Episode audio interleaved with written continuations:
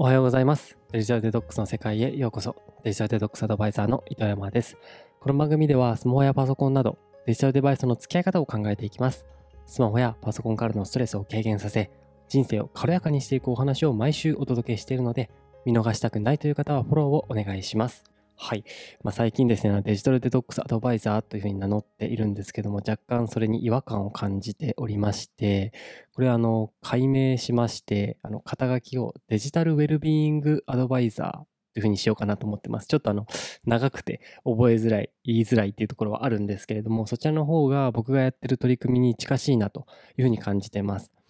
まあ、あの、デジタルデトックスというふうに聞いて、あの、一般的にはね、やっぱりそのデジタルデバイスから完全に切り離れて、えーリラックスするみたいなイメージがあると思うんですね。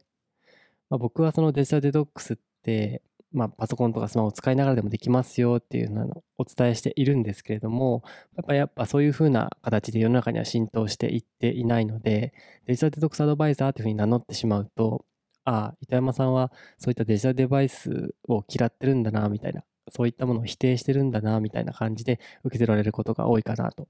思ってですね、まあそうじゃなくて、デジタルとうまく付き合っていって、えーウェルビーイングな状態を目指しましょうと、そういうお話をしているんですっていうことでデジタルウェルビーイングアドバイザーと名乗った方が、なんかしっくりくるし、僕自身が伝えたいことっていうのもなんか伝わりやすいんじゃないかなと思っておりますと。はい。まあこれはあのまたあのしっかりと考えて、あの皆さんにご報告しようと思っております。はい。で、今回のテーマなんですけれども、集中力を要素分解、集中するための3つの取り組みというお話をしていこうと思っております。まあ、よくあの集中力が足りないとかって言うんですけれども、まあ、この集中力をですね、まあ、3つ要素分解をしてみました。この集中力というのは、あ集中の立ち上げ速度、そして集中の深さ、そして集中の持続力というふうにこの3つに分解できると思ってます。はい。まあの言葉の通りなんですけども集中の立ち上げ速度に関してはいかに、まあ、その集中してない状態からあの集中している状態まで早く持っていくかみたいなあのところでして、えー次のですね集中の深さに関しては、えーまあ、集中と一言で言ってもですねもう完全にフロー状態に入って没頭しているっていう集中もあれば、うん何か簡単なメモをあ集中して取っているみたいなあ、まあ、浅い集中というふうに集中力にもあの浅さ深さっていうものがああると思ってますと。で最後に集中の持続力ということで集中した状態をどれだけ長く続けられるかっていうところですね。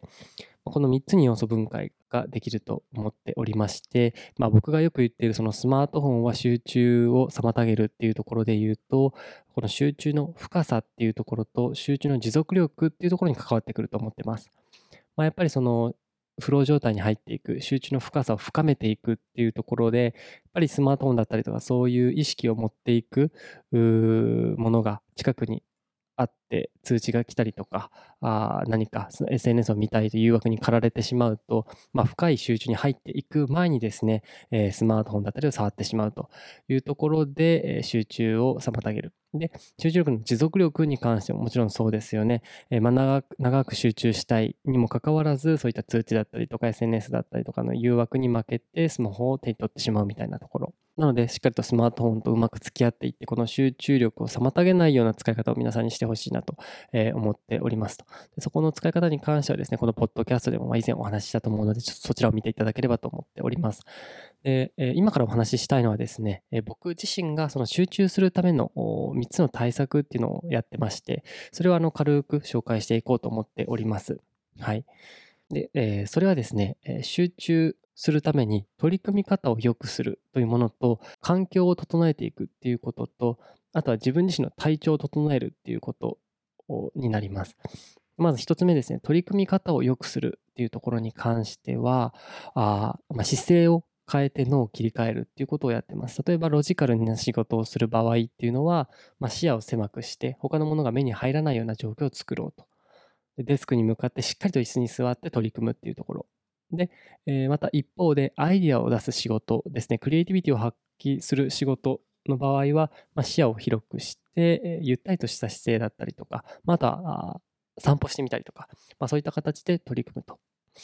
で、えー、次にですね、疲れない姿勢で座るっていうことですね。正しい座り方っていうのがありまして、えー、まあ、あしっかりと座った時にですね、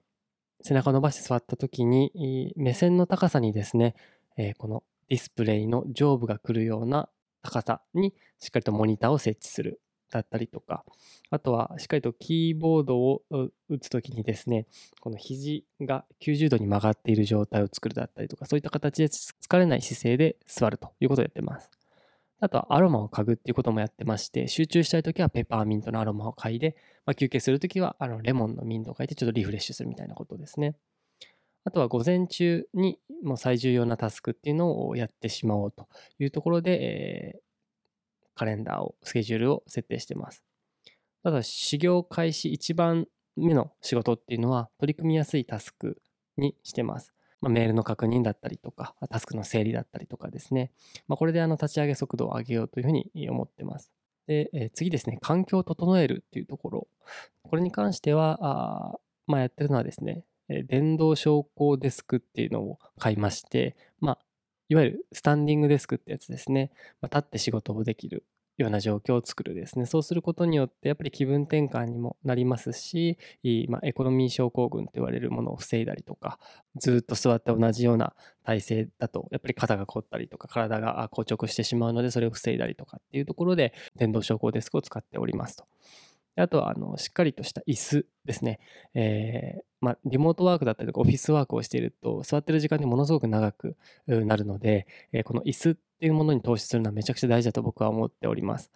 で、今僕が使ってるのは、え、ー、と、AK レーシングと言われる、まあ、ゲーミングチェアですね。えー、まあ、5万ぐらいしたんですけれども、そちらを使っておりますと。で、最後にあの体調を整えるってことをやってまして、やっぱり自分の体調が悪かったらですね、集中したくてもできないと思うんですね。っていうところで、どういったことやってるかっていうと、まあ、例えばカフェインを取ったりとかですね、えー、コーヒー飲んだりとか、あとは、えー、効果的な昼休憩を取るっていうところで、えー、しっかりと目をケアしてあげる。やっぱりそのずっとスマートフォンだったりとかパソコンを見て仕事をしていると目は疲れてきてしまいますと。まあ、そういったところで、例えばブルーベリーのサプリですね、えー、を取って目の疲れを抑制してあげたりとか、あとは、まあ、ホットアイマスクですね、を使って目を疲れ、え目をリフレッシュさせたりとか、あとはずっとあの近い距離でディスプレイばっかり見ているんじゃなくて、えー、しっかりと散歩をしながらですね、外の景色ですね、ちょっと遠いところを見たりとかするだったりということをやってます。あとはあのアクティブレストって言われるような、あもう体を動かすことによって、えー、リラックスをさせる、体の疲れを取るっていうことをやってまして、まあ、それこそあのジムに行ってランニングをするだったりとか、あストレッチをするだったりとかをやってます。はい。あとはまあ7時間睡眠っていうのはもちろんなんですけども、21時以降はスマホを触らなかったりとか、毎朝ジムに行ったりとか、そういったことをやっておりますと。ちょっと長々とお話ししてしまいました。えー、まあこういった形でですね、いろいろ取り組んでいるので、えー、また機会があればですね、えー、より細かいところをですね、詳細にご説明していければと思っております。まあ、そういった話もですね、このポッドキャストでやっていくので、興味ある方はぜひフォローをお願いいたします。はい。この番組ではですね、あなたからの質問や感想などお便りをお待ちしております。番組詳細欄にあるお便りフォームからお寄せください。ツイッターもやっておりますので、感想はハッシュタグデジタルデトックスの世界をつけてツイートしてもらえると嬉しいです。それでは今日はこの辺でまた来週会いましょう。